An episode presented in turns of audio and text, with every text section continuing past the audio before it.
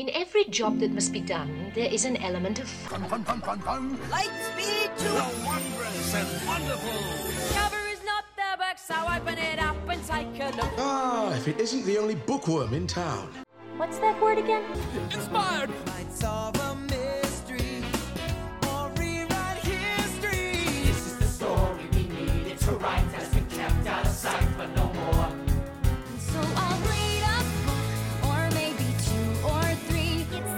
Fun to hum a happy working song. Ooh, a happy working song. I have to sing.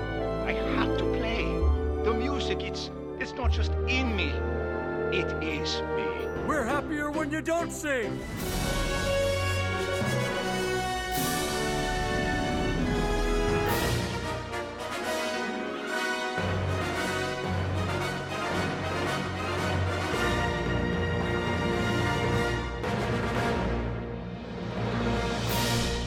Welcome to Notably Disney, your ultimate podcast covering Disney music and books.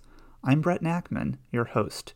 Here we dig a little deeper and explore the great wide somewhere about everything under the Walt Disney Company umbrella as it pertains to tunes and writing, from the theme parks and television screens to the Broadway stage and the silver screen, if it relates to anything Disney songs, soundtracks, books, articles, or other things that you can listen to or read about involving Disney, we'll examine it here. On this episode of Notably Disney, I'm excited to bring you an interview with podcaster Cody T. Havard, who hosts the Being a Fan of Disney podcast. He's a professor at the University of Memphis and uh, teaches a Disney honors course.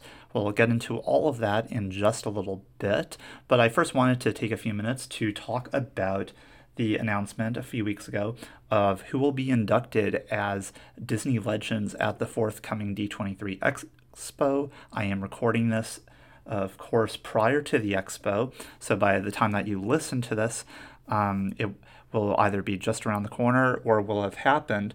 Um, but I certainly have some thoughts um, because it's a really nuanced and complicated topic. You might have listened to some episodes of Notably Disney in the past where uh, I had guest Aaron Wallace, who's a podcaster and author, come on to talk about folks who are uh, musicians or musical talent or connect who have connections to music, folks who have contributed majorly to the Disney universe in that sphere who should be named as Disney legends.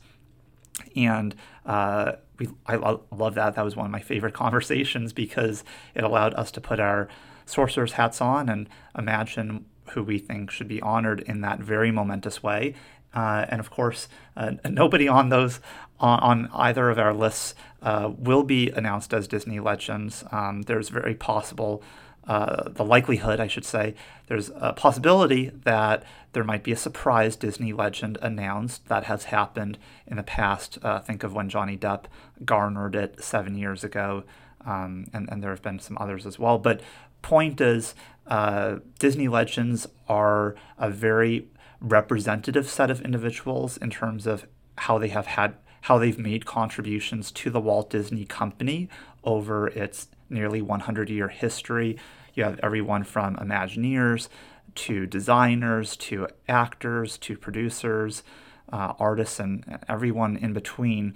And more recently, we've seen a shift with Disney Legends where uh, there are more being announced at each uh, D23 Expo. So certainly it's been three years since the last one, but this most recent group, which we'll dive into momentarily, consists of 14 individuals. In the past, it has been fewer than that.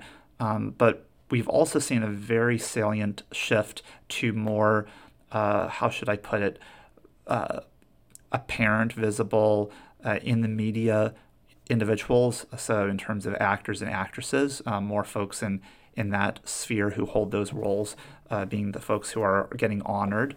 And, uh, you know, that one could debate whether or not that's a, good thing or not.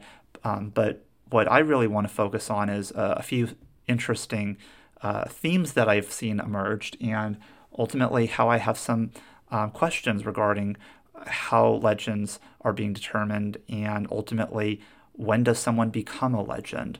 So, most notably, you will recognize that four new legends consist of the vo- voice artists of Frozen and the Frozen franchise. So that's Christine, excuse me, Kristen, not Christine, Kristen Bell, Idina Menzel, Josh Gad, and Jonathan Groff.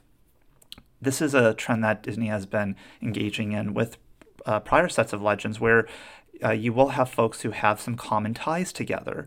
So in 2019, it was uh, folks who had connections to the new uh, live action, or should I say, uh, new interpretation of The Lion King. So that was Jon Favreau, James Earl Jones, and Hans Zimmer. Um, Iron Man also played a role from the standpoint of having Jon Favreau and Robert Downey Jr. garner Legends Awards. Um, ABC News was represented last time through Robin Roberts and Diane Sawyer. Um, and we've seen some of these examples where there's almost a, a common thread across several legends. Uh, very significantly, that happened about five, uh, excuse me, it was 11 years ago now with uh, five of the different Disney princesses, uh, voice artists uh, being recognized. So, thematically, I think that's it is nice in terms of folks having a shared experience. Uh, but that also raises the question does everybody in that set group, so to speak, deserve to be honored as Disney legends? And uh, it's certainly understandable if there are uh, certain degrees of, uh, I don't know, equal levels of contributions, but that's hard to measure. When I think about Frozen, I certainly appreciate how it has had a major impact on pop culture over the past decade. Um, same with the two stars of Blackish, Anthony Anderson and Tracee Ellis Ross, being recognized as Disney legends too. Um, that that show was on for eight seasons. Um, was uh, certainly contributed to a, a, number of conversations about racism and race relations in the United States um, under this uh, banner of a of an ABC comedy, uh, which had some uh, much deeper themes so we're seeing, and, and, and another set of folks who have a common connection. You have Ellen Pompeo and Patrick Dempsey of Grey's Anatomy fame also being honored. So again, folks from three franchises for the company in different spaces um, being recognized as Disney legends. Now, my my question and my concern in some respects is when does someone become a legend? So, what I would argue is that these are these are still relatively newer faces, so to speak, in the Disney family, right? They've contributed a lot over the past 10 years in the case of Frozen and Blackish performers. Grey's Anatomy has been on for 18 years, um, with Ellen Pompeo being on from the onset. But how do you how do you define when you are a legend and, and when you're still kind of up and coming? And and that's kind of a space of ambiguity for me. I'm not fully sure how I how I would say, okay, this is the point in which you are are considered a legend. I guess I view it from the standpoint of in the earlier days of the Disney legends, so it started in 1987, you had folks like Fred MacMurray, Julie Andrews, Dean Jones, Annette Funicello, folks who had been in the Disney sphere for 20, 30 plus years. Um, even you know, even thinking of Walt, you know Walt's Nine Old Men, folks who were with the company for several decades. Those folks being honored as legends.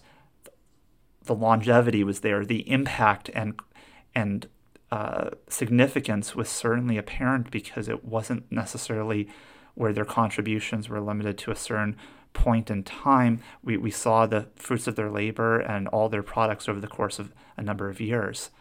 The, the, the, the same can't fully be said of folks who have only been with the company for maybe 10 or 15 years. That's what that's what is a question mark for me.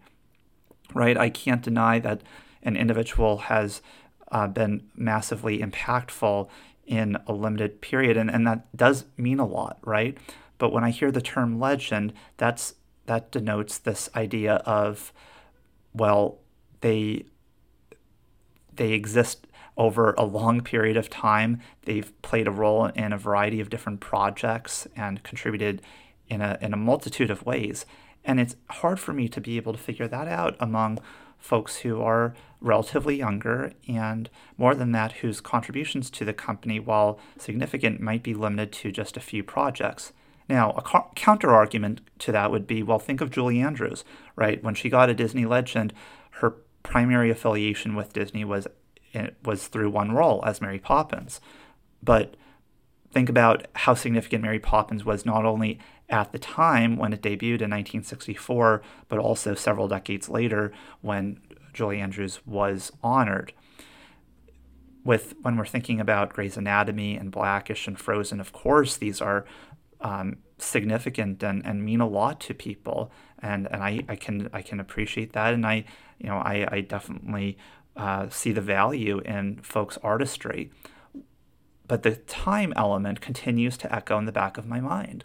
So without sounding like a broken record, it's not always is someone deserving of being a legend? Is it more of is now the right time to honor them when when we still don't know all the amazing things they could contribute in the many years to come. And very likely that will be the case, right? We probably will get a Frozen 3 announcement or some manifestation of other major Frozen products.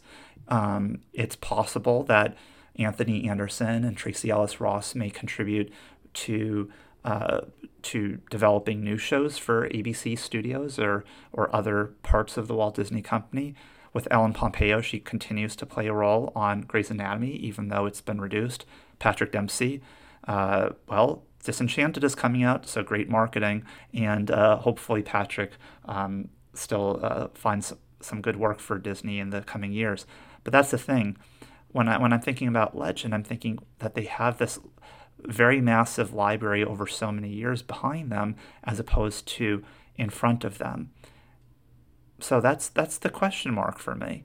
And and more than that, I'm thinking of well, if folks um, along the lines of these eight individuals who are very accomplished actors and actresses are being honored, well, who's being left out?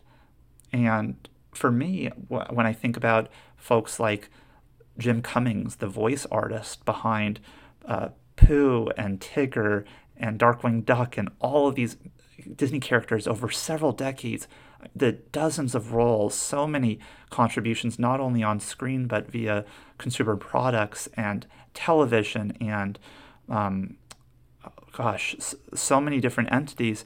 I, I mean, that it's disappointing that someone like him hasn't been honored. Same could be said for Tom Hanks, who I kind of suspect could be not could be honored as a surprise legend in in light of the uh, new interpretation of Pinocchio debuting. But Tom Hanks, it's it's not just voicing Woody, who ultimately is one of the most recognized Disney Pixar characters uh, of all time, um, but has many other contributions to Disney uh, via playing Walt Disney and Saving Mr. Banks, uh, this title role in Splash, which was the debut of Touchstone Pictures, and, and other roles as well. I'm even surprised that Harrison Ford, who played Indiana Jones and Han Solo, has not been honored. He could be a, a surprise as well. I, I think that's uh, very possible. But even though those are by virtue of acquisitions, uh, Harrison Ford has also contributed to some other uh, Disney projects over the years. But uh, most significantly, I'm thinking about you know, if you're recognizing the stars of Grey's Anatomy, who are wonderful individuals from what it seems like, well, how about Shonda Rhimes? Yes, she's broken apart from the Walt Disney Company over recent years, but her start, in, in many ways at least uh, for many folks, was through Grey's Anatomy and Scandal and How to Get Away with a Mur- Murder. She's uh, a real titan in the industry and has been uh, just made such a significant impact across so many uh, different series and entities. Um, and that's been over the course of now uh, approaching two decades. So um, I, I, guess I feel like, well, if you're honoring Ellen and Patrick, where's Shonda in this? And there are other folks who I could name, and, and certainly some uh, musicians, uh, as Aaron and I attended to in that episode. I would say you have composers like John Debney, uh, who's written scores for Disney for, gosh, 40 years. Uh, Michael Giacchino, who over, in the past 20 years has written scores for Disney films, uh, Pixar films in the parks, television series like Lost and Alias, I, I really think his time should be coming too. So I'm not discounting the folks who are being honored now, but it's more of I guess there are so many other folks who rise to the surface and who ultimately, in many spaces, have contributed to the company for a longer period or in uh, more varied ways. That that's why I I'm, I'm a little bit struck by those who are omitted. Uh, but there are some other folks who are being honored who I haven't mentioned so far. Chris Montan uh, with Walt Disney Records, or Walt Disney Music, I should say. Uh, he's been a player for several decades and extremely significant in overseeing a number of film soundtracks for the studio during its renaissance and uh, in subsequent periods.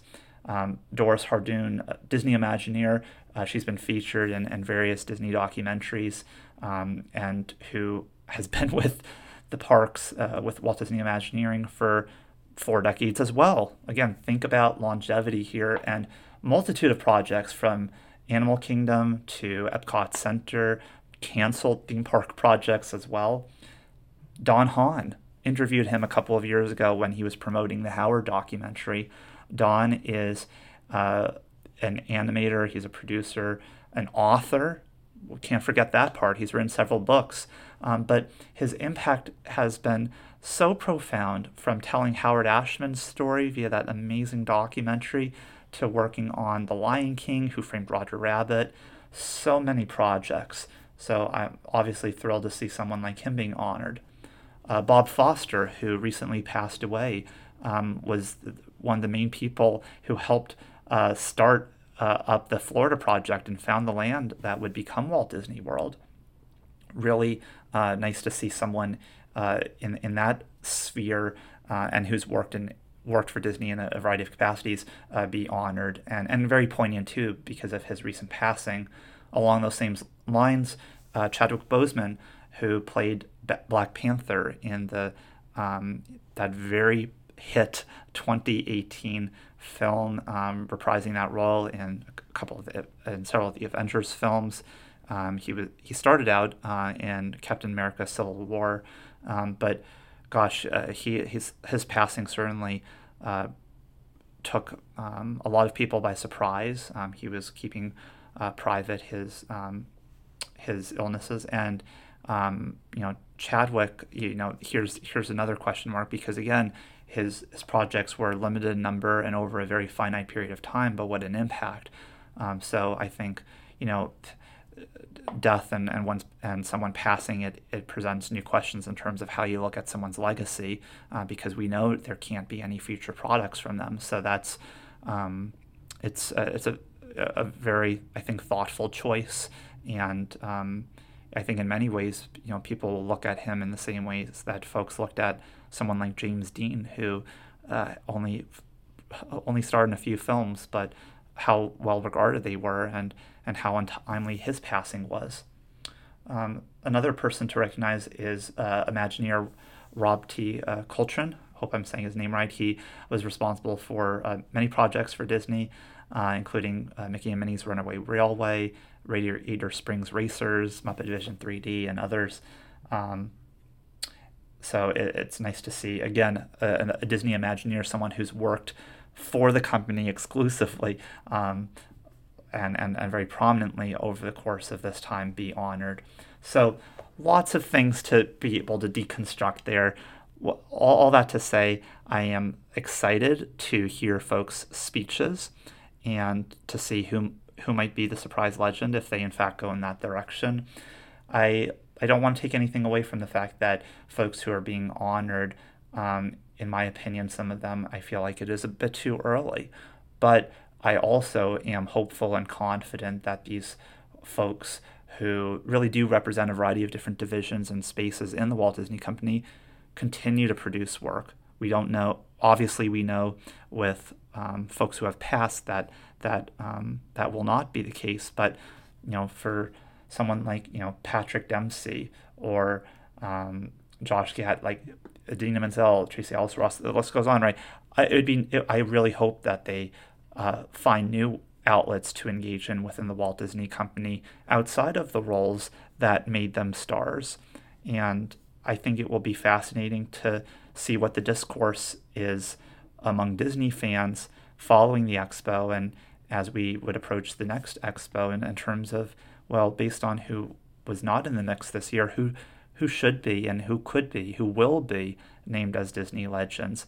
I I think it's a bit sad and frustrating that there's really no uh, publicly listed criteria in terms of uh, how legends are determined, um, who consists of that committee.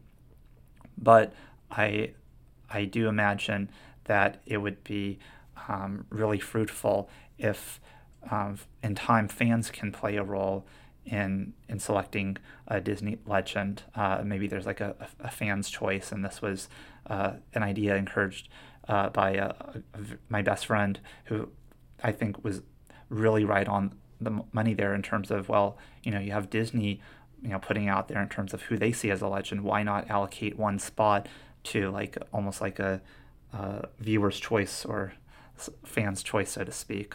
Um, that could become extremely complicated and um, and yeah, popularity contest for sure. But um, you know, I think the fans will have spoken that there are a number of folks who have yet to be recognized. So there you go. That's my, my, my hot takes on, on Disney Legends. It's a complex topic.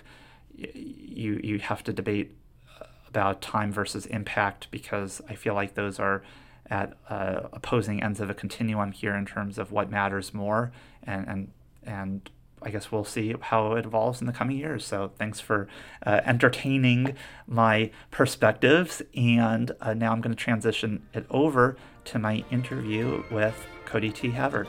Enjoy. Dr. Cody T. Havard is a professor of sports commerce and the coordinator of research for the Kemmons Wilson School of Hospitality and Resort Management at the University of Memphis and his research covers a number of topics, including sports rivalries and fan culture.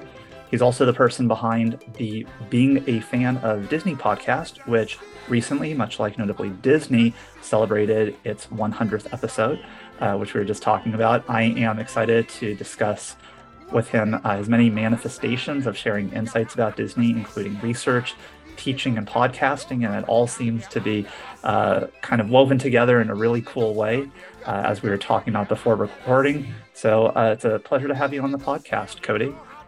Yeah, thank you for thank you for having me, Brett. This is awesome. Um, it's always nice to to get to talk to other Disney fans and other people who are doing things like this. So thank you. Yeah, absolutely. Well, uh, as I often ask my guests, uh, because much like superheroes, we all have origin stories, and many of us have longstanding connections to Disney. So I'm wondering, in your experience, what shaped your initial interests in Disney? So you know, I think you you grow up um, in the United States, and, and you know who Disney is. You know what the company is. Um, and I grew up in the 80s and early 90s is kind of when I was like, you know, in my I guess prime uh, Disney age is, or I should say, prime age of being uh, like kind of exposed and socialized into into new things like that. And so I grew up with, you know, I, I saw the Disney Renaissance, um, all of the movies that are, you know, people refer to as like some of the the classics now, um, Little Mermaid and everything. Those are the ones that really got me hooked in on everything. Um, and we had been to the parks. Um, we've been, I, have been to Walt Disney World a handful of times. Those are the only parks we've I've, I've ever actually been to, but we would go sometimes with my family because we lived in Texas. And so it's, I don't, you know, 15 hour drive or whatever. So we'd pack up the car, leave in the middle of the night. Uh, my sister and I would sleep and we would wake up at 10 in the morning and we'd be in Florida and then all excited. And then you realize you still have like eight more hours to drive because we're driving through the panhandle of Florida down to Orlando. Um, but then, you know, after a while, I didn't go to the parks for a long time. And I'm not exactly sure when it was, but it was probably around 1990 or something, or 91 is the last time that I went, like, kind of as at that age. Um, and then, you know, just being in high school and playing athletics and things, you never really have time. And being in college, you don't really have time nor you really have the money. Um, the, the next time I actually went back to the parks, and I, I'd have always been watching Disney stuff during that time. And, you know, had I remember seeing Toy Story, and I tell my students all the time how that what, what the way people, a lot of people talk about Star Wars, um, and, and that being like a brand new thing. That's what Toy Story was for me. I remember that I I loved Star Wars, but I remember having that experience when they showed Andy's room for the first time, thinking this is completely different. And now, you know, I, I think a lot of people who were born after that, um, you, that's what people are used to now. And so it, it's it, it was I consider myself and everybody around my age lucky that that was an experience that we all had. Um, but the next time I went back to the parks was actually 2012 um, because I had a, a, it was my second year at the University of Memphis and we had a conference um, that was in Orlando. So my wife and I went. Uh, we were dating at the time, but she went with me to the conference and um, she had never been to Disney World. And so I was thinking, you know, trying to plan out what are all the things that she needs to do. We had two day park hopper tickets to go through the conference. And um, I said, you know, Magic Kingdom, obviously, you have to go to that because that's the Castle Kingdom. I love um, Hollywood Studios. I, I like, I've always really liked Epcot. Figment has always been like my favorite character um, and I had never been to Animal Kingdom. So I said, well, I kind of had a plan of what we were going to do. Um, and we went, and it was at the end of October, which I didn't really know, but that's a pretty low attendance mm, uh, time anyway, which was great. And then that was also when Superstorm Superstorm Sandy was hitting the East Coast. And so there was nobody at the parks. Um, I mean, we got we went to Magic Kingdom, and we literally walked on um, Pirates of the Caribbean or the Jungle Cruise and Pirates of the Caribbean. The first time I actually had to wait on a ride was Splash Mountain, and I waited like five minutes. Um, and then we waited 10 minutes for the Haunted Mansion. And when we got off the Haunted Mansion, you know, I, I was telling my my why I'm like, this isn't what this is usually like. Like this is usually just in, insanely busy. Um, and since then, you know, we've I've, I've, probably been back another four times, maybe. Um, it, it's kind of worked out where it's it's almost every other year. Um, we'll go for for some reason, um, and it'll be for conferences that are in the area or um, planning planning meetings with people that are in the area. And then since starting to teach the class, um, it's also allowed me to kind of delve deeper into my fandom of Disney.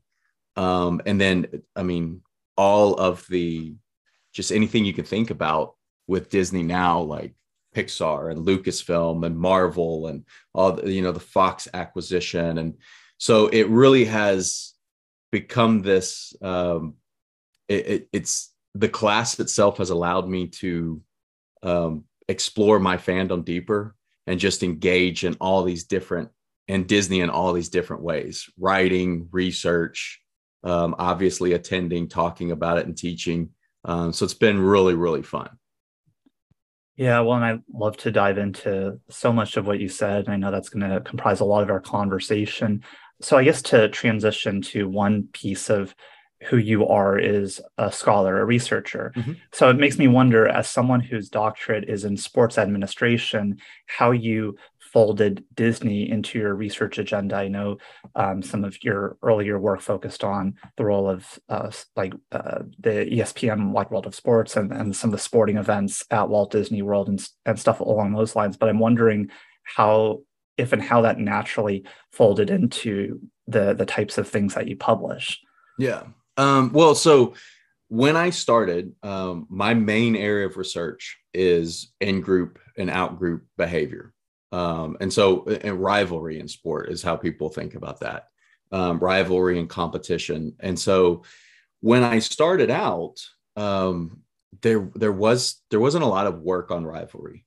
Um, so that meant like in order to quantitatively measure what rivalry actually means, um, previous researchers had used it as a, a variable here and there. Um, but to quantitatively measure it and be able to do it, you know, the the way that I wanted to, um, we had to develop a scale for it. So that's actually what my dissertation was on: is developing and validating a scale to measure fan behavior toward their outgroups or toward their rival teams. And um, so the the sport um, rival the sport the sport rivalry fan perception scale was was developed. Um, and along with that, glory out of reflective failure was identified, which explains similar to Schadenfreude, but explains how somebody uh, benefits and and celebrates the failure of a rival when their team or their group isn't involved. So, like Schadenfreude is taking pleasure in the demise of someone else. Um, Gorfing is when that out group is an actual rival. Um, and so it kind of is a heightened level of importance in that group identity um, and in a person's life. And so, um, yeah, the early on, we really were focusing on the marketing aspects and the marketing implications of rivalry. Um, you know how how our uh, rival competitions marketed and what do they mean and what do they do to fans and it was very quickly or very soon early on that um, really discovered you know what really needs to happen is we need to talk about how to do this responsibly because there's so many different examples so many horrible examples of people that they take their fandoms and they take their identity so seriously that they have actually hurt people from a different group. Um, and we've done a series of studies um, that I've done with with Dr. Dan Wann, who is uh, he's kind of known as the he developed the first fandom study or the first fandom scale, um, and and he's colloquially known as Dr. Fandom. Actually, ESPN named him Dr. Fandom, so um, so it's in the zeitgeist. But um, that we we did a series of studies that were uh, people we would ask people how likely would they be to consider tripping a player coach or fan of the rival team hurt breaking the leg of a coach player fan of the rival team physically hurting or in some of those studies some of the ones he did and some of the ones i did we would actually ask um, how likely would you be to consider murdering a fan coach or uh, player of the rival team? And consistently over six or seven different studies, one to two percent of people said they would consider, they would definitely consider, so a seven out of seven on scale would definitely consider that most heinous act of aggression, which in sometimes was consider murdering somebody, and and other studies it would it would say physically harming. Um, but so that became kind of the the focal point of the research is that look there you hope people are exaggerating that but the fact that we have seen it so this many times you as an organization you have to be aware of that. Um, and you know in some of the quantitative work, qualitative work i had done in, in, in interviews i had been told similar things like you know i would ask people their would they ever support their rival team? And, and somebody would say something to the effect of you know the, the taliban was kind of the in the popular eye at that time in the united states and they would say um, if my rival team were playing the taliban i would don a turban. Or if my rival team stadium blew up and everyone inside of it died i would rejoice. And again like you hope these are just like exaggerated comments to, to be like as over the top as possible. But you do hear them over and over and over again. So it definitely was pointing towards something that, hey, we need to look at the organization's role in all of this. So we started mm-hmm. looking at how do we, you know, how do organizations promote this and do, do certain ways that organizations promote these competitions? Does it um, influence more negative behavior? And it does. You know, some of the wording that people use, um, like if if there are advertisements or promotions that use the word hate, um, that kind of makes people more animus toward their outgroup. Um, and so through all that, we had started I I started developing um, comic books to teach kids about rivalry and teach kids about how to behave towards somebody else. And so we actually created a character called uh, Sport Rivalry Man, and we had comic books that some of them he would tell the histories of different rivalries. And then there are some that are called The Adventures of Sport Rivalry Man, which basically would put the protagonist in a situation where they had to make a decision whether like um, like bullying somebody online or bullying on the school playground or um, making fun of a teacher making fun of someone else. And ultimately you know they they would uh, they would make the right decision sometimes with the help of sport rivalry man. Um, and at that time is when i had I just kind of allowed myself to lean more and more into popular culture. Um, and uh, like we were creating comic books and doing this, and so I, I was able to just kind of, I, I allowed myself to get into that. And I think you know, like as an academic, like sometimes there are expectations of, of what you're doing, you know, and, and I had just gotten tenure and everything, so I was um, kind of doing some uh, branching out a little bit and um, in the way that I would deliver material or things. And so I started talking more and more about Disney in my classes to so much so that a colleague said, look, you should teach a class on this. And so that's where the class started. It started as a one hour class.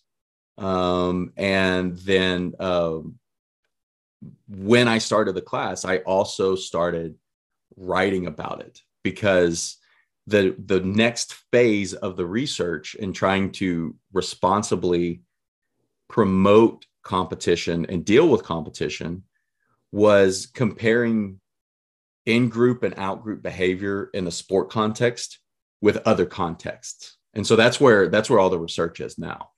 Um, and so we had done things the, the very first comparison study we did was comparing sport fans with fans of disney parks so, how do sport fans view their favorite brand and their rival brand um, compared to how do Disney parks fans view the Disney parks and the Universal parks? Um, and then we went on to do like comics, DC and Marvel, uh, science fiction between Star Trek and Star Wars. And we've done politics and online gaming and uh, shoe brands and uh, mobile phones and uh, different things like that. And and so the the book that's that's coming out later this year, we're actually looking at we're adding religion, and we're also adding um, uh, uh, Greek life in higher education, um, which I think will be really really interesting. And so what we've done with that is we have come up with a hierarchy of here are the the fandom settings that influence the great like the highest or the most negativity. Um, and here are the ones that, you know, are on this at the bottom influence the least amount of negativity. And along that, with that, we have a spectrum. Um, so people can, it's like a nice visual aid so people could see. And um, so that's kind of how it, I got into writing about Disney. Um, and then really in a, to kind of wrap up this this this long bit um, in an attempt to write more and more about entertainment and outside of just the sport industry and the sport entertainment industry, um, I started looking at different corporate rivalries. So I looked at the corporate rivalry between the Walt Disney Company and Comcast Corporation and rivalries in direct to stream, direct to consumer streaming services like Disney, Netflix, Peacock, HBO Max, everything that, you know, and um, so it's been really, really fun to uh, where we started and where we are now over the last, you know, 12 to 14 years now.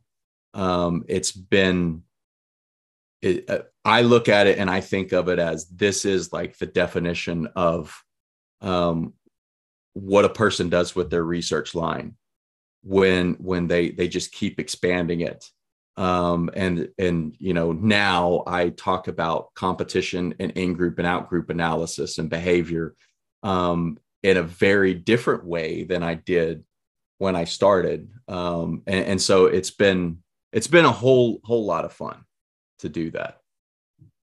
There's so much I'd love to unpack there. I, I can tell you're a former a, a, a, fellow academic in terms of these uh, really passionate uh, soliloquies about your work, and and it and and it's palpable. And what I gleaned from what you were sharing, Cody, is just the um, no, no pun intended. There's a universal quality to looking at rivalry and mm-hmm. in group versus out group, particularly in the society we inhabit today, where we are extremely polarized in terms mm-hmm. of politics and so many different uh, social issues that become politicized, and this notion of our group versus the other, which is very problematic, and and we don't always look at you know the common threads, or that there's sometimes a, a gray area that it's not as as opposite as I think um, the media can sometimes perpetuate, and it makes me wonder.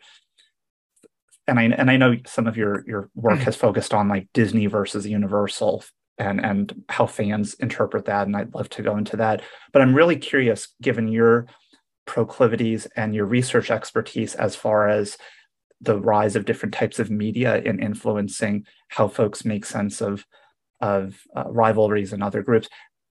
What's your sense on Disney, like the Disney fan community, and ultimately how it almost it's risen so um, so much over recent years to where it's not necessarily just a niche group, but rather mm-hmm. like you'll see. I mean, Preaching Squire, we see major publications talking about like the bad Disney fan community yeah. and and bad Disney adults, or however you might uh, uh, describe that. What's your sense of how how the Disney fan community has evolved over recent years, particularly with social media and particularly with other entities taking note of in-group fighting or or negative reputations. Yeah, and um, first, I, I I appreciate and I, I, want to point out your uh, you're talking about the passionate soliloquy. I call that being long-winded. that, no, so not you, at all. You, you you have a much more eloquent way of of saying that. Um, I appreciate that. The um, what I think is really interesting is when we look at the different, when we compare different groups, um, at the top of the hierarchy, or at the most intense level of the the um, spectrum, however you however it helps make sense to whoever's listening. We have things like um, online gaming because people people when they are gaming, they say horrible things to each other. A lot of times to try to get into each other, you know, to get into each other's psyche and mess them up playing the game. But they say absolutely horrible things to each other. Um, and then we have politics, and then we have sport, and that's kind of that top tier. Um, it's nice that Disney parks is actually Disney fandom as far as um, influencing outgroup negativity. It's like the third from the lowest. And theme parks is right above it. So we did a more general thing, um, including all theme parks. Theme parks is a little bit above it. Um, and actually, the, the only two things currently that are below Disney fandom, or I should say Disney parks, is um, science fiction, so Star Wars and Star Trek, and comics, Marvel and DC. Which what is so interesting is people associate when you go to a Disney park, and I've talked to many people about this, that when you go to a Disney park, everybody seems, at least in the beginning of the day, when it's not hot and people are, you know, haven't eaten and, and people aren't having meltdowns yet, people associate that like people are more happy when they're there. And that's representative or represented through the fact that like when you go to Walt Disney World and you go to the Magic Kingdom, you park, you take a monorail across to the Magic Kingdom, or you take a boat across the Seven Seas Lagoon, um, and it's that that physical representation of you know separation of you're leaving the your normal world behind you're coming to this fantastical world where you can you know dream what you want you can do what you want you can have fun. Um as you know as long as you you have disney genie plus and you you pay it all that obviously. But um so but it, it's so interesting that you have theme parks and disney parks fandom comics and science fiction which comics and science fiction you know all of those stories really talk about conflict. Like uh, most of those stories are about conflict. I mean you look at star wars and you know that people talk about the philosophy and even the the religious notions in star wars about good and evil. And same thing in star trek and same like people have made you know philosophical arguments with marvel and and all of that i mean in our class we talk about um, what marvel superhero are you um, and that that comes from like a, a paper i actually wrote on that um, but you know, the, these two settings that talk about conflict, well, they actually influence the least amount of negativity. Um, and there and and um, comics, or I'm sorry, science fiction is is below the 4.0, the neutral uh, level. So it actually, like you could argue that it influences some positive notion or positive view toward the outgroup because it, it is you know below that neutral point. and um but you know i think one thing that it does with all three of those settings is in comics and uh, science fiction i think it creates this sense of an in group regardless of what brand you prefer because first if you're a star trek fan you probably have watched star wars at some point. If you're a marvel fan you probably have read dc at some point or like some of the dc products. If you are a disney fan and you like going to the parks especially if you're not from orlando or southern california well you've probably gone to universal on some of those trips as well. And so you kind of create this in group of are you a theme park fan are you a comics fan are you a science fiction fan and I think a lot of that is because of the way that people in those groups are viewed.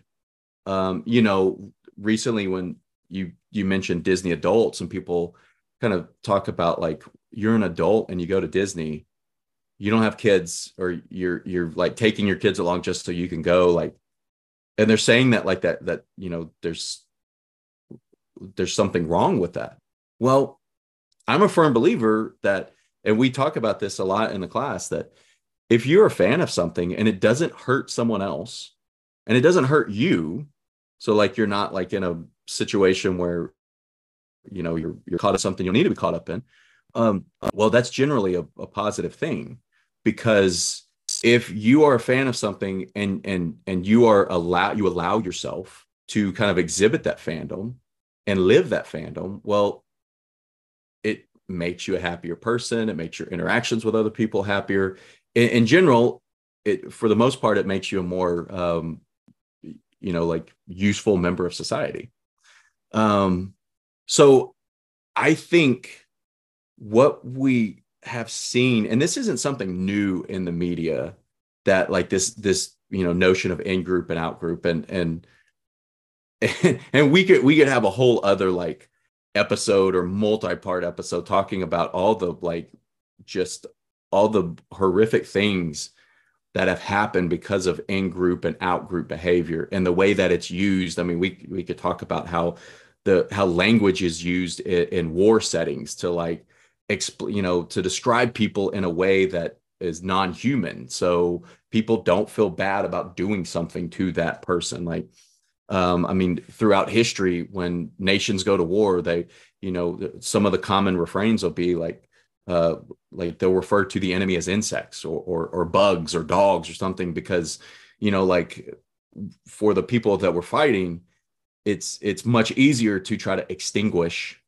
um, an insect than it is like look across and see another human being. You know, like so we could we could talk about all of that. Um, but I think that it's also in our society right now because we somewhat because we have become more divided um that it's that it's that question of chicken or the egg. Are we more divided because of what we consume and and and, the way that um, what we consume is is describing the out group? You know, I mean, it, it's so interesting. Everybody, it's like everybody describes an outgroup as a cult.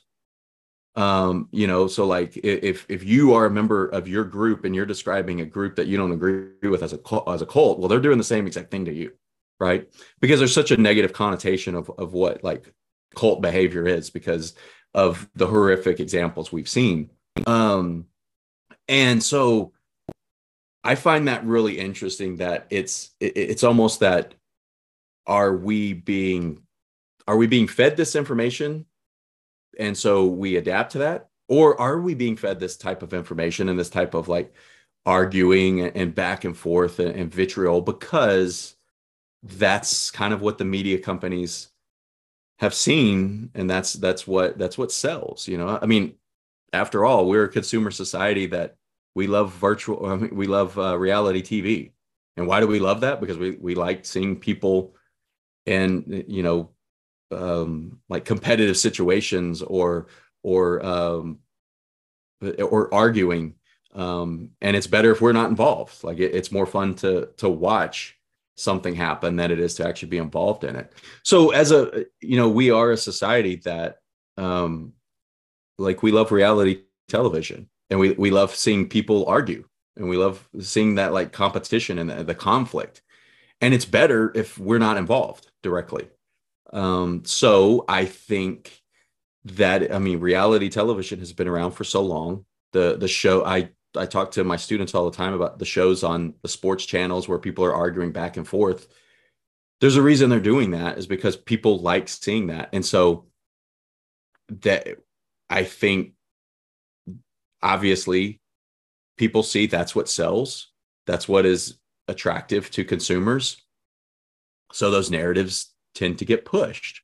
Um, where and where we are as a society, we actually, I think we just talked about this at class yesterday. I think we need to be finding ways to come together. Um, the whole purpose of the the hierarchy and the spectrum we're develop or we're working on now and continually adding to the whole purpose of that is to um, try to help people that let's say you have somebody who's a fan of team A and a fan of team B, and they never can agree on anything in that setting. Well, maybe they're both fans of Star Wars, or they're both fans of Marvel, or they're both fans of going to the Disney parks. Well, at least there's something there that they can communicate about. If you have, you know, somebody who considers themselves a Democrat and somebody who considers themselves a Republican, that they're they're so far apart in their political ideology, um, and and it's like you know those are uh, for the for the most part those are issues that that frankly are really impacting people's lives the decisions made at those kinds of levels. Um, but you also have like maybe the people that are in that setting well they're also fans of something else that they have some commonalities. Um, the extended hypothesis or extended uh, contact hypothesis says if you are if you have extended contact, repeated contact with someone from an out group that doesn't agree with you, well, eventually, um, the hypothesis says that eventually both members of that like you know relationship should start to understand each other a little bit more to the point of maybe they never agree but they can more along more coexist with each other. Um, there's a there's a great political book about that that um, you know and its thesis is saying look if you consider yourself a progressive or conservative you don't have to agree with what the other person is saying or doing but we do live in a society where everybody has to interact. Um, and so we do need to find we need to try to find ways where we can interact with people um, when it is it, you know when when the person is not doing something that is fundamentally hurting someone else. I, I think you know unfortunately i think over the last um, five or six years we've seen um, things that are are are rise to the level of of morality um, or moral negativity that you know that can't be um, kind of maybe that shouldn't be you, know like try to find commonalities of, certain things. But you know for for most people that aren't doing something that is fundamentally hurting someone um, then finding commonalities is a is a good thing for the most part if that makes sense.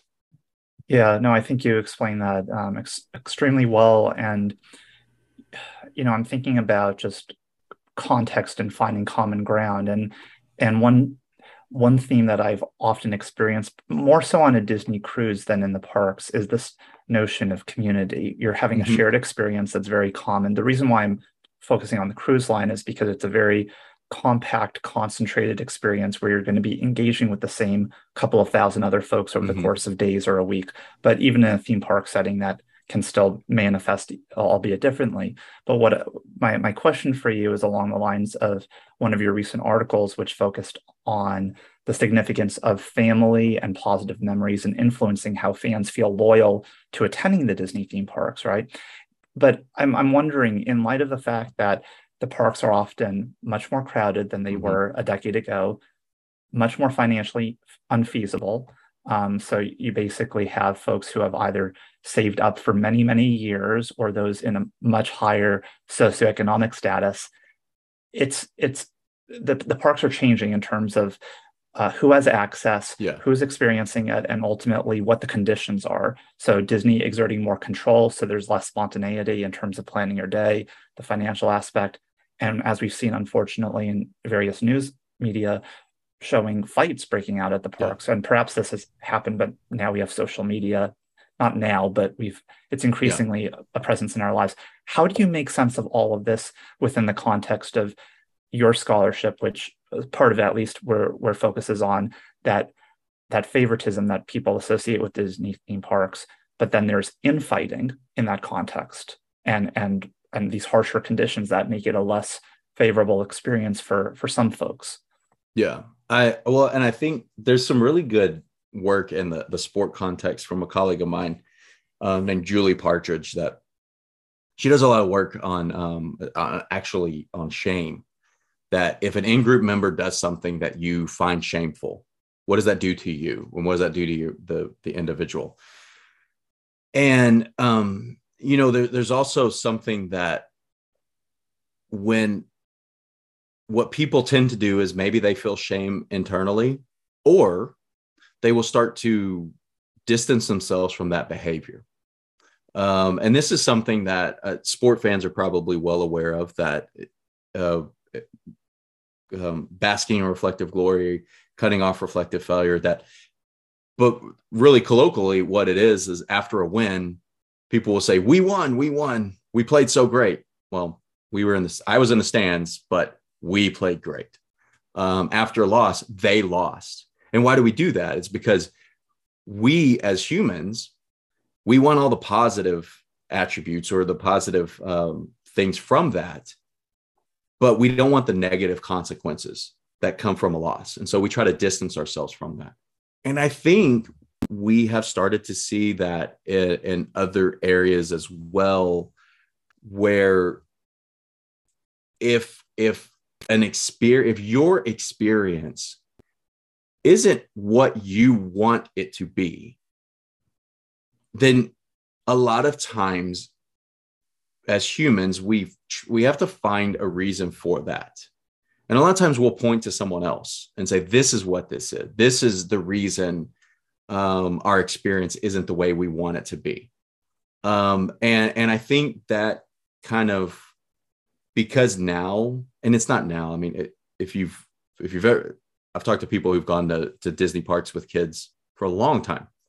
It's more stressful because you know like you're you're trying to do a lot. But I, I, do think when people because of the pricing um and and and everything that goes into it now with the planning and all of that you know that it was first the the the fast passes and then and then fast pass plus where you could plan six months out or if you were uh, not six uh 60 days out sorry if you were staying on property and you could plan your um, dining six months out. Like people really, you know, they the big Disney fans really liked that, and that was part of their experience, and it was fun to do that. And now, now that everything except for dining is pretty much day of planning, well, there there's more stress, and along with that is the stress of especially if because the prices are what they are that maybe families who would go every two years or every three years maybe it's like look we can only go one time or we can go every six or seven years. So when we're here we need to get the most out of our money that we can. And and it's that they kind of put into that mindset and it's it's not just the consumers that are doing that. It's it's all of the things that they're seeing and, and the the impact from you know what's going on in the parks and everything i believe that that that pressure is there that we need to ride this many number of attractions. And if you've ever gone with kids you know like that's their definition of success at, at, at any park and at a, at a disney theme park especially that um, they want to ride as many attractions as they can. So it does put that stress on people about um, like okay i've got to get up and at seven o'clock i've got to get the the guardians of the galaxy ride i've got to get um, snow white um, mine train ride and so i think it places people in a little bit different setting because you're you're stressed about trying to hit a certain marker for success and when you don't hit that marker for success and and a lot of people i've talked to and i tell people also like don't have those markers because actually the most fun of walking through a disney park is walking through and seeing everything and just the the total experience. It's not necessarily getting on and, and standing in line for attractions for two hours. That you know that's that's not the most fun thing. Um but also that's me saying that from somebody who's been a number of times now in my life. And if somebody is going for one time in their life and and everybody that they've talked to about Disney has said you have to ride this ride or you have to do this, you have to do that, well then it is an expectation for them that they they need to do that in order to feel quote unquote successful in their trip. And when something doesn't happen the way that they want it to, well, then we kind of revert as human beings to finding a reason for that and and pointing for, um, well, this is the reason it didn't happen. It's this person's fault or it's this person's fault. And you know, I mean, one of the the more recent videos of a fight came because like people were cutting in line. Um, and I mean, I just I I I think how sad it is that you go i mean it almost makes me cry when i think about it. you go with the expectation of you're going to have this great day and then and then it ends like that and that's it. And, and, because you get in a fight at a disney park you're you're done. You're you're gone. And and you may be banned for never coming to that park again. Like it is very sad that that it that it you know the way that it started and the way that it ends is um like it's like a, a complete 180 in, in the negative a negative way. You know you're you're put in a more stressful situation. Um, and, and unfortunately that's one of the byproducts of being in those stressful situations i think is you just you become upset easier. Um, and you know that's those are some of the things that unfortunately are happening and and and they are they seem to be few and far between um, but it's still unfortunate. I mean, imagine I, have long talked about in the sports setting, if you go to a sporting event or an entertainment event, and now if you go to a theme park and you see people fighting, well, that could have such a like negative impact on everybody who sees that that maybe you don't want to associate with that again. I mean, I think a lot of people, if they've ever seen a physical confrontation, it stays with you. Like it, it is, it, it, it's a disturbing experience. And so maybe for some people, they say, I don't want to experience this again. And so I'm going to stay away from this.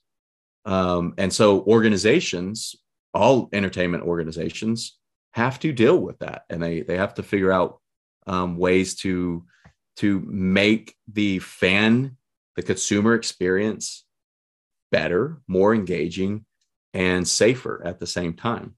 Yeah, it makes me think of the notion of you're more likely to leave a one star review for something if it left a really strong bad taste in your mouth than a five star mm-hmm. experience. I mean, not that folks, I mean, usually that's why reviews can be so hard to interrogate when you're trying to figure out where to stay or what to experience. But you're right in terms of the notion of seeing something so intensely negative within the context of a park or, or an Yeah. experience that you've so longed to have that that it taints your opinion of Yeah. of a place and Yeah. and the people who occupy that environment Yeah. but one And said oh, go ahead. one one thing real quick i because of because of what i've i've researched and written about i consider myself uh, i, I sometimes i'm hyper aware of these type of relationships and the last time we went to disney um we did disney genie and the lightning lane the individual lightning lanes and we loved it. And so i i will always justify it. So like there is my hypocrisy. But at the same time when i was using those and i was walking up to the front of the lines with the the family i, I you know i did i felt bad for people that it's like people standing in line they know these people are going to the front of the line because they are either able to spend this or they chose to do this they have the resources to do it or, or you know plan for this. Um, whereas you know it used to be even with the old fast pass plus system everybody had three and then after you use your third like then you you know get one at a time. But so everybody kind of knew that was you know well they're using one of their three right now. We'll be able to use our three later. Um so it, it does and it's not like disney is creating some caste system. Um like it's it's been a you know it's been around for a, long time. It's not theme parks that are doing it. It's not entertainment companies that are doing it. I mean go back in history and look at all the different systems but um it did feel very weird to me. Um but at again even for someone like me that i can say that felt weird for me as i said i'll justify paying for that and using that on on our future trips as well because it it was a great experience for us um but you know there maybe it is cre- it is creating a further divide between people that are consuming the product. Yeah uh, it's it's extremely tricky and nuanced and um, i could imagine we could have a subsequent conversation about that because it's it's so rich um, and there's so much to discuss. I want to make sure uh, that we focus um, some time on your disney class um, you talked a little bit about what sparked its inception and certainly i would recommend if folks feel inclined to check out your youtube channel and they can see some examples of some of the lectures uh, which I, I enjoyed but i'm wondering in developing the curriculum for a topic as vast as Disney fandom, how did you go about that? And how did you make sense of what assignments you wanted to incorporate this? You're working with college students, honor students, if I'm not mistaken. yeah honor students So how did you how did you make sense of what was going to be a fruitful experience for them that really interrogates Disney fandom along the way? Yeah. Well, I I kind of had a little bit of benefit of before I taught the Disney class, I taught another honors class on rivalry. Um, and, and the honors classes exist at the university so that people that are in the honors program are in a class with students outside of their major. So they're getting to, to mingle with other people. And then they also see um, a professor in a different light. Um, so, you know, like people typically see me talking about sport and entertainment marketing or or international organizations and then now they see me like they're in a in a class i'm talking about disney and how much i like disney and the strategy and, and we're holding votes about what's the best marvel character and disney pixar movie and stuff like that. Like it, it is a you know it's a completely different view for people. But so that first class i taught on rivalry i actually thought like okay I, i'm here's what this are these are with honor students i'm to have them read this and this and this and this and they're just to love it. Um and you know i mean it's you're still you're dealing with people that are not in your area um, and you're dealing with college students who are probably taking 15 other hours. So you know i had the benefit of after that first semester of teaching that class thinking like okay i need to scale this back. Like this is it's it, shouldn't be burdensome on people. It should be interesting for people. So when i started the disney class um, i literally um, when i said one of my colleagues said you should teach a class on disney. I emailed the dean of the uh, honors college and said hey I, I i can teach this class i think it would be interesting here's what I'm thinking of doing. And they just basically said, okay, fine, do that. And she gave me the, you know, sign me up for it. I walked into class on the first day, and I am a big parks fan. Uh, and I like watching like videos of parks walkthroughs and everything. So I walked into class on the first day and I said, Hey, here is what my plan is. Like, and it literally was like, we're going to talk about the parks. We're going to talk about like, why don't you walk down the middle of uh, Liberty Square? Like, why is the you know why is the concrete a different color there? What what are the names on um, on on Main Street USA when you're walking down that and and why when you're in town square is the the concrete red and everything like it seems like you're walking into a movie theater and you're looking at credits and because like those are the things that I just I thought were so interesting um but I said so here's what I'm thinking and we'll watch videos of walkthroughs and I, I like had kind of I knew people who did a lot of stuff like that like John Sakari and Lou Mongello and people and I said we'll watch some of these videos and um, we'll watch the the Dreamfinders documentary. Um, but I said, but is there something you want to know? And I mean, the doors just flew open. Um, people wanted to know the history of the company. They wanted to know about like Pixar and, and the acquisitions and um, like about Walt Disney himself, like the good and the bad, uh, or the positive and the negative, because you know, like a any historical character or uh, sorry, any historical person, um, you know, once they've passed away, I, I, think people kind of have certain perceptions about them, and there's al- always, you know, with human beings, there there's positive and negative impacts that they've had and decisions that they've made, um, and so then they had um, the somebody actually did say like I want to learn how to open or start a theme park, and I'm like I have yeah that this class is not going to help with that, but we'll talk about the other stuff. Um, and so all of that allowed me to, I just started listening to a whole bunch of audiobooks because I love audiobooks about the history of the company, about the history of Pixar, the um, the history of Marvel and the competition between mm-hmm. Marvel and DC, and it just allowed me to, as I said, like really do this deep dive into my fandom and it almost gave me like this professional reason to do it. Like oh well you know i i need to listen to this because like it's for class and everything. When you know in reality it's it's also just it's very cathartic to be able to do all of that. Um and it allowed me to talk to people about what it was to be a fan of disney and, and people who like worked with the company and and did certain things um and so that's the way that it started is um I just kind of said, all right, as I learn things, I'll share things. And uh, spring 2020 rolls around, and um, we had just had Ridley Pearson, who's the author of the Kingdom Keeper series. He actually Skyped in with class. And then, you know, like three weeks later, um, the world turns upside down and we're like all sitting in front of our computers at our houses, not on campus, doing everything remote and I had a speaker lined up that was going to speak in class, um, Lee Cockerell, who who used to be the you know he's a retired executive for Walt Disney World. He was over Walt Disney World at one point, and he messaged me and said, "Look, you know, do you want to do something just one on one, or is the class meeting virtual? What do you want to do?" And I said, "Let's just try something one on one." And so we did a one on one, kind of like we're doing here, and um, then it dawned on me that look, I don't have to, I'm not constrained by the class period anymore. It really is now just working out the schedule between myself and the person that we're going to talk to. And so that's what we started doing.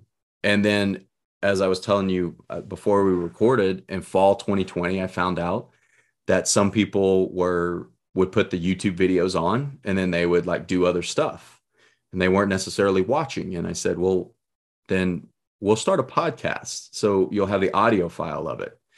And um, so then you can, it takes up less bandwidth. You can go on a walk, you can do whatever you want. Um, and so it's just because of those things, it's just exploded into like this.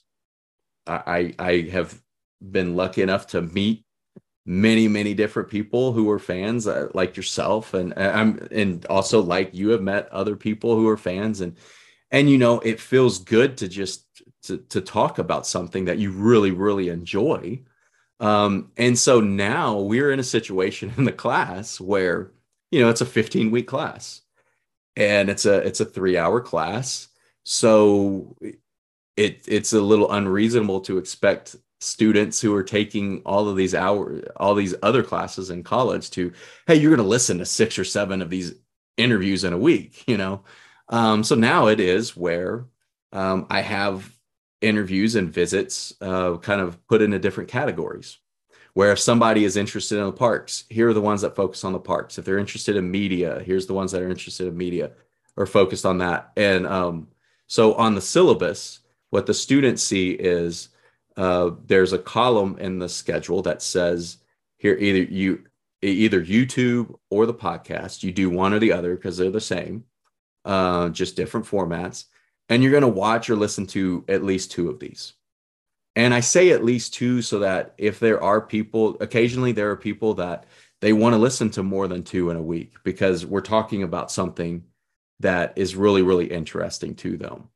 Um, or they are big fans of Marvel. So they want to make sure that they listen to all of the content about Marvel or all the content where we talk about media. And, you know, because we've done shows on um, analyzing the media, some of the um, when Moon Knight was out. Um, I had a colleague talk about who is a clinical psychologist talk about the representation of dissociative identity disorder in Moon Knight and how well they did, and and, and they did a pretty, according to to him, they did a pretty good job.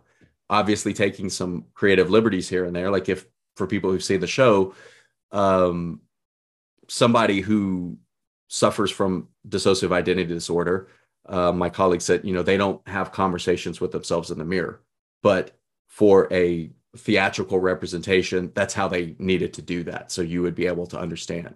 Um, and then, you know, we also did one during Moon Knight with um, a, a, a researcher in the Egyptology program at the University of Memphis, because the University of Memphis has a very, very good Egyptology program. Um, Memphis actually being like strong ties to the the ancient city of Memphis, uh, the the capital of the of the first capital of ancient Egypt, and so that's kind of where the city of Memphis, Tennessee, gets its name. And like we have a pyramid that we used to play basketball in, now is a Bass Pro Shop downtown, and things like.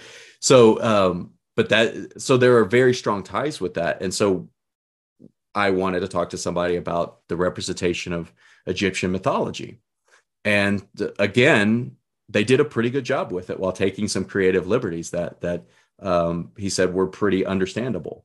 Um, and so those those were those were really really fun conversations. And I've had every conversation that I have, I walk away with two thoughts like that. Like one is we go in many different areas that it doesn't it never goes exactly the way that I think it's going to go, which is amazing and it's so much fun.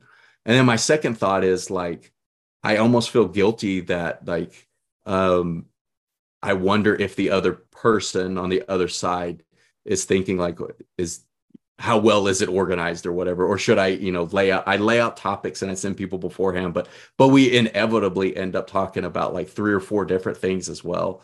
Um and so it's just been like it's just been this really really fun thing. And so when we meet in classes we just you know we have general conversations. We're talking about things that are happening with the company right now, um, strategy that's happening with the company, and then you know we will transition into our votes of what's you know what's your favorite Walt Disney World attraction, um, and things like that. So it's just supposed to be it's a fandom class, and as I said, the umbrella of that class is kind of thinking if you enjoy something and it doesn't hurt someone else and it doesn't hurt you then that's generally a good thing. And it's okay to be a fan of something. I think, especially as people get older, um, you know, that's one of the things with with why people talk about Disney adults in a negative light is like, um, you know, maybe as we should just let people enjoy what they enjoy, as long as it's not fundamentally hurting someone else or hurting themselves.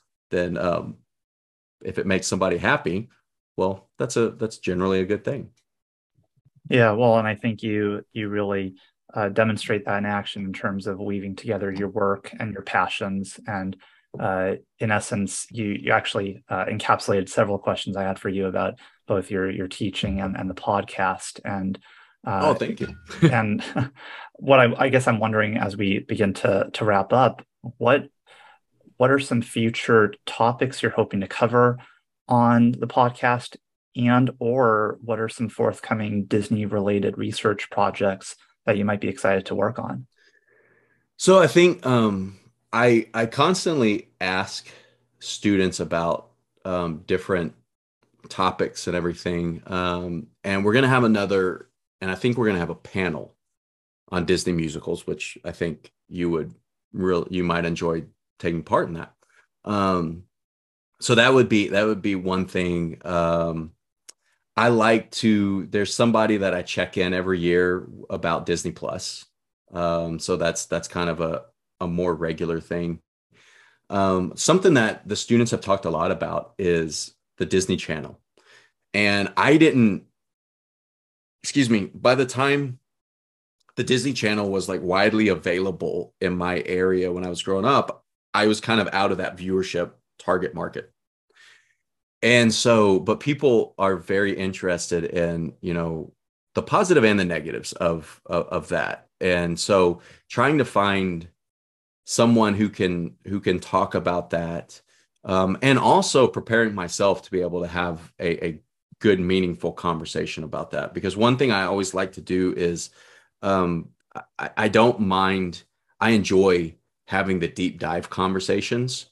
Um, i just want to make sure that i'm able to do that. And, and i i kind of you know um, am as am as fair to the topic as I can be. I, I I'm not like kind of messing up talking about the topic just out of my own like ignorance or or not having read a lot about it.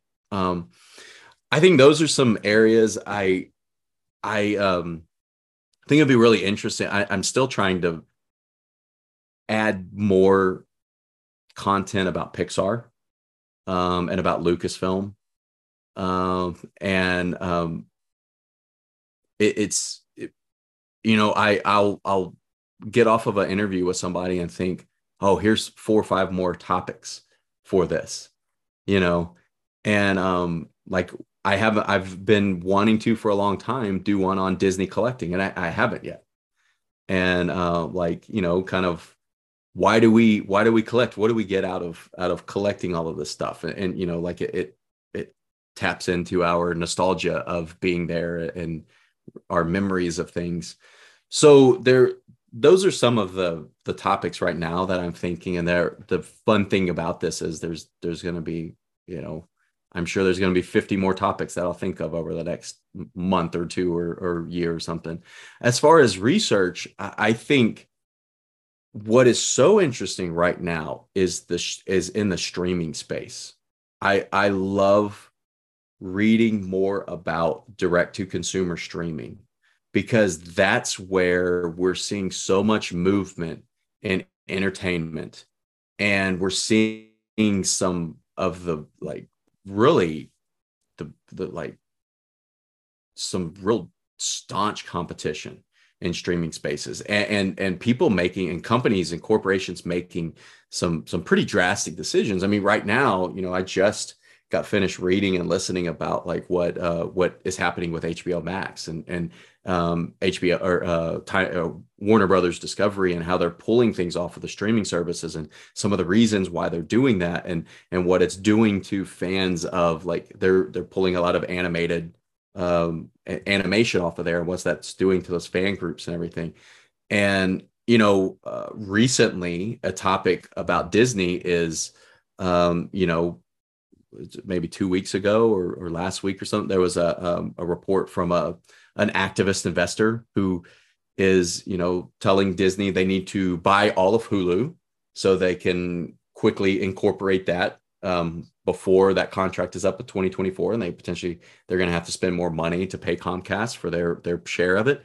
Um, and maybe they should divest from ESPN and which what I think is very interesting is if the way that it seems, and and the people that I've listened to about this, uh, this seems to be what what most of them are saying as well, is that if you if the company divested from ESPN, and in, in a number of two or three years, more and more companies are putting live sports entertainment on their streaming services.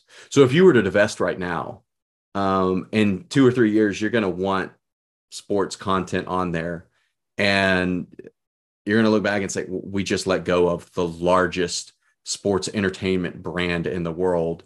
Um, granted, ESPN is losing a lot of money for Disney, um, but you know, the one of the original reasons the ABC Dis, the AS, ABC um, ESPN purchase happened in the early 1980s was because of the money that ESPN is making and because of the way that uh, ESPN is set up on on terrestrial cable. Like people who have terrestrial cable, regardless if they watch ESPN or not, they're paying for ESPN and their monthly package, and and the the company's still getting that money. It's it's a diminishing amount of money, but they're still getting that money on a on a monthly basis, and so there's still a lot of revenue coming in, and so I think things like that are really interesting to me, and and looking at this, where where are we going in this competitive aspect with these different streaming services? Um, I think it's going, you know, specific to the parks and specific to Orlando. When um, Universal opens Epic Adventure, that's going to be very interesting to see what happens. Is Disney, will this be the catalyst for Disney to open a fifth gate? Um, you know, it was actually, if you go back and you, you look at the history of the two companies, it was uh, Walt Disney wanted to have something similar to Universal City Studios, where that were giving tours around their studio lot and so that was kind of the initial planning for what was what he referred to as the Mickey Mouse Park, and then ultimately became Disneyland, which was its own standalone theme park, and it, it wasn't on the studio lot. But then you look at throughout the history, Universal sees that, so they start adding more to Universal, and Disney's adding more. And then when Disney came to Florida, that kind of you know it was almost two decades later, but Universal decided we need to have a presence in Florida because you know this is this is growing so rapidly, and that was during the Michael Eisner years. And there's you know there there are uh, rumors about MGM Studios. You know, like people saying MGM Studios was they were going to have a a Hollywood pavilion in Epcot that just ended up turning out to be a theme park, but you know it opened a little bit before Universal Studios Florida opened. So those two companies on the from the theme park um perspective like in that theme park space have been so competitive and now you know that comcast owns universal it's competitive on on, on many many different levels um and the uh another really interesting thing is what's happening with marvel right now. Um that you know there are rumors of everybody knows there there's a there was an incredible hulk standalone movie in 2008 and then his story has had to really been told through other characters movies along with other characters because um, disney could produce an incredible hulk movie but universal would get the a lot of the proceeds from that um, and you know is that relationship ever going to change um, are is is the contract with universal going to is it coming to an end is it going to be dissolved or what um, same thing with the theme park rights. Universal owns the theme park rights to Marvel, which is why there's a Marvel land at um, at Islands of Adventure. But you go to California and you can see all the Marvel characters in the Disney theme parks, but you can't see most of the Marvel characters in Walt Disney World. And so, kind of getting into some of some of those relationships and negotiations and, like you know uh, add in there Sony with with Spider-Man and the Spider-Verse and and how that all interweaves with the MCU and everything.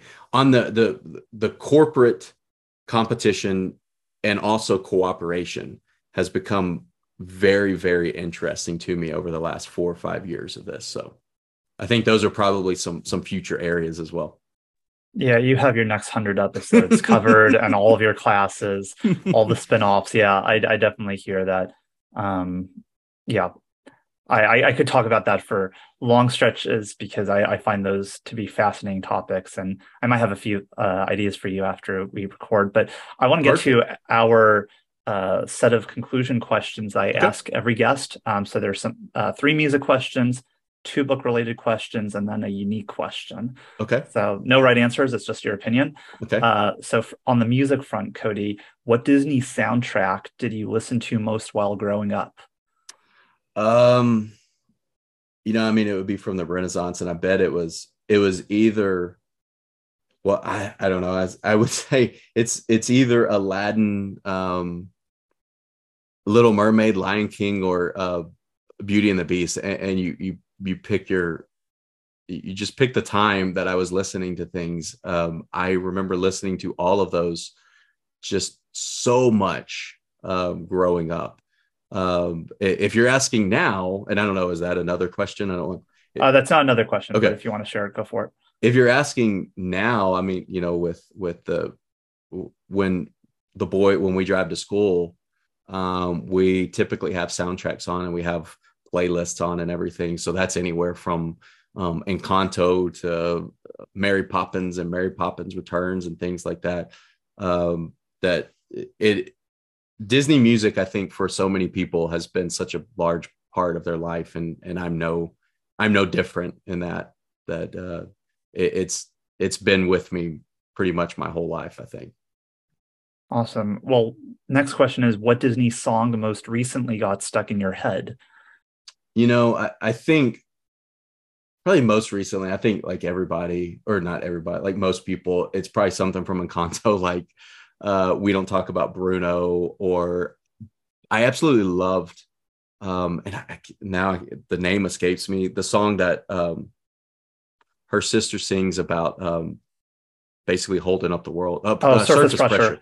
Yeah, like like like those songs, and and that movie's so amazing that if you the more and more you listen to that soundtrack, I mean, it's just like those lyrics are in some ways heartbreaking. Like we don't talk about Bruno as like that's like a that's a very like touching and in some ways a very sad song that it's like you know not talking about this family member because of of um of different things that that people can read into it. And and um but the the song that i like singing with the boys the most is actually a cover is not the book from mary poppins returns. Because it has that fast part from um lin manuel miranda.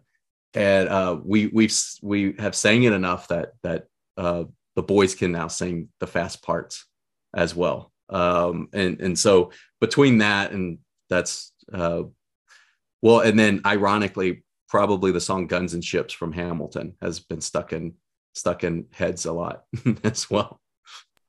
Yeah, mul- multiple songs there. Yeah, I, Uh, I realize I'm not giving one answer. you're you're not. You're you're you're missing the point. That's quite all right. But this one might have multiple answers too. Uh, what Disney film, so singular, one film, do you feel is the most underrated music? So people perhaps don't talk about it all the time. It's not commonly uh, on playlists. What what do you feel is underrated? Um, I think for me, um, and I don't know, like people people may think this is completely wrong because people actually do think about this. Uh, Mary Poppins Returns, I think, is one that the music of Mary Poppins is, is held up in such high esteem, and and it, it is great. Like I, we sing that all the time, supercalifragilistic and everything. But um, the Mary Poppins Returns, I remember when that movie came out, feeling so excited that here's a Mary Poppins movie in my lifetime. Like I had read about how um, happy people were when the first Mary Poppins came out, and I'm like, I get to experience this now. This is amazing. And so I love that soundtrack, and one that um, is a is an acquire acquire property though. Um, I think is the Greatest Showman is an amazing soundtrack. Um, in no way is it is it like a a uh, accurate representation of of like his life, but the music is amazing, and the the movie musical is amazing in it. I think.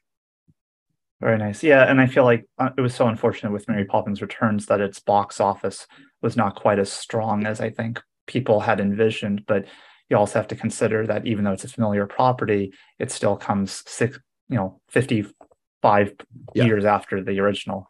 But um, Yeah, it, I agree with you. Great soundtrack. On the books front, what is the most recent Disney book that you've read? Um, well, I, I guess I could pick up.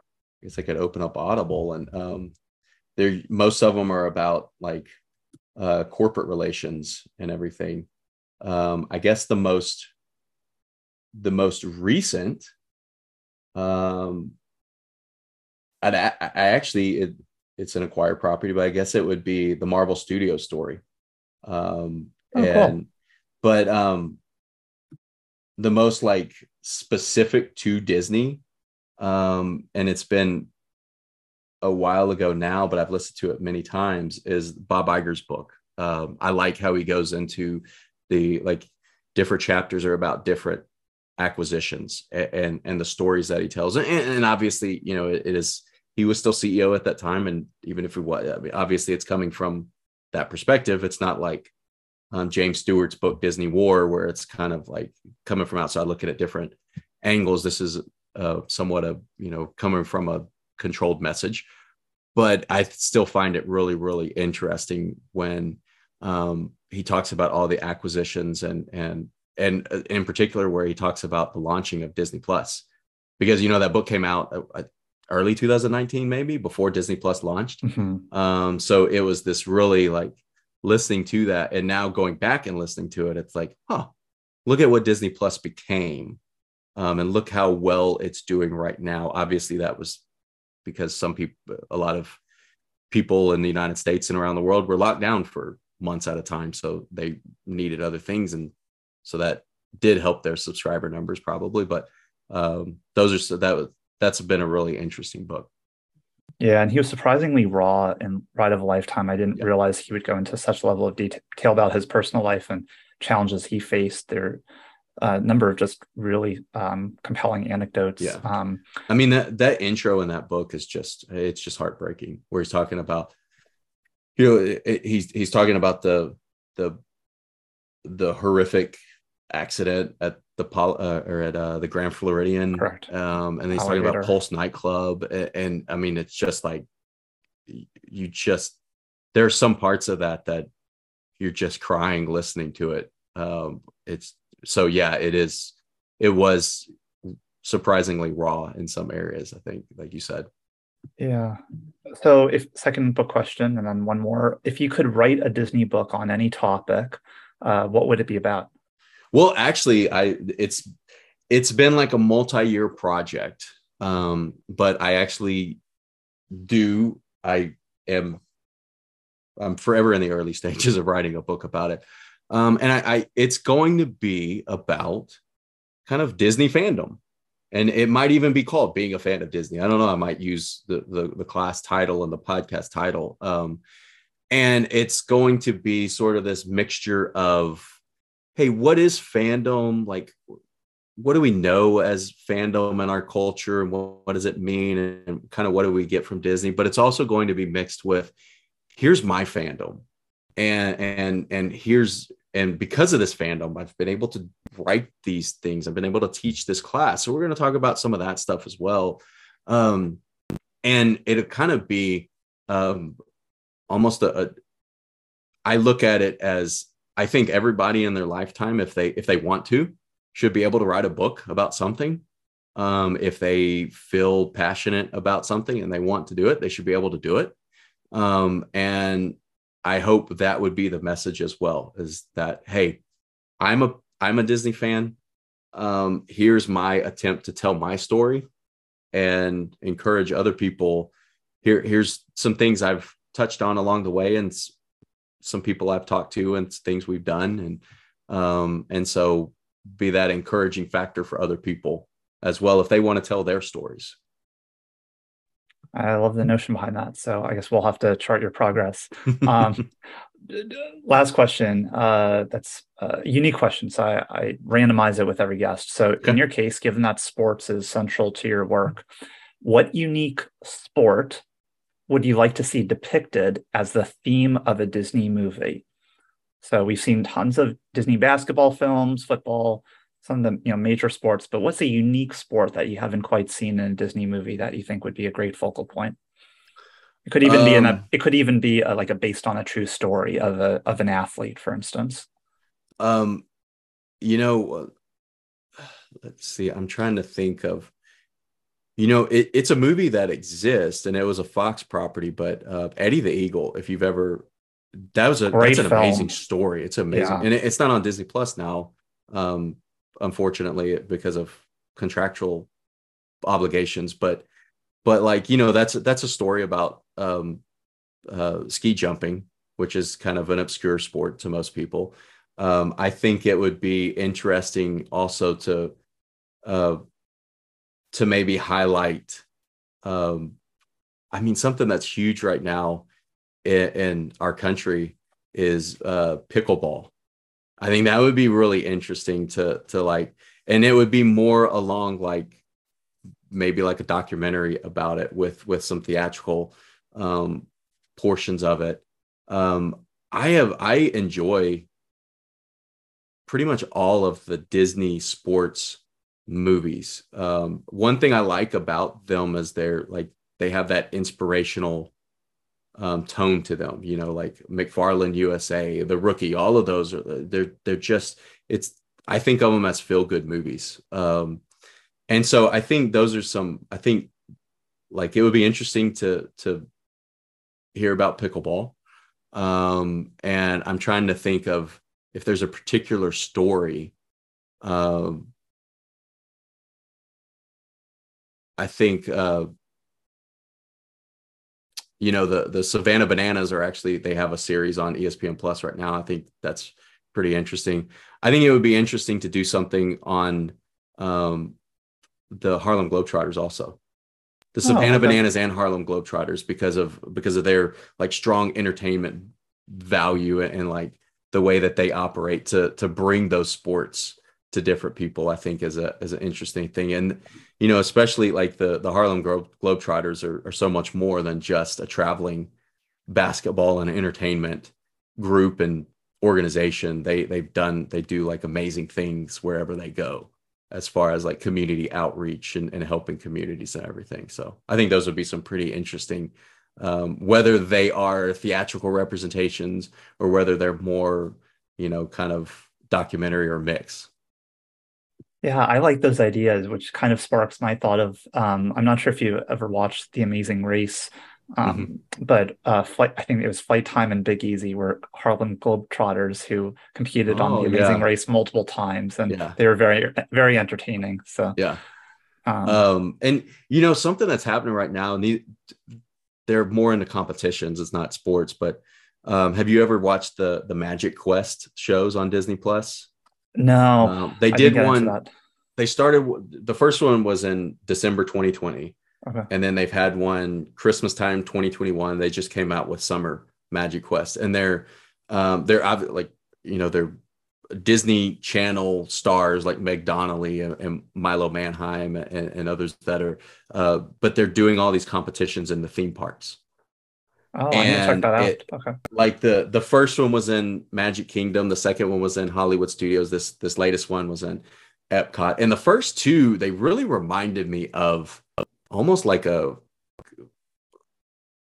almost like a kingdom keepers sort of like they had to like kind of protect the park from like uh the the evil queen or from maleficent uh, and like they have to go through these challenges to do this um and I, I like i know you know years ago there were rumors of a kingdom keeper series on on disney plus which would i mean that would be amazing.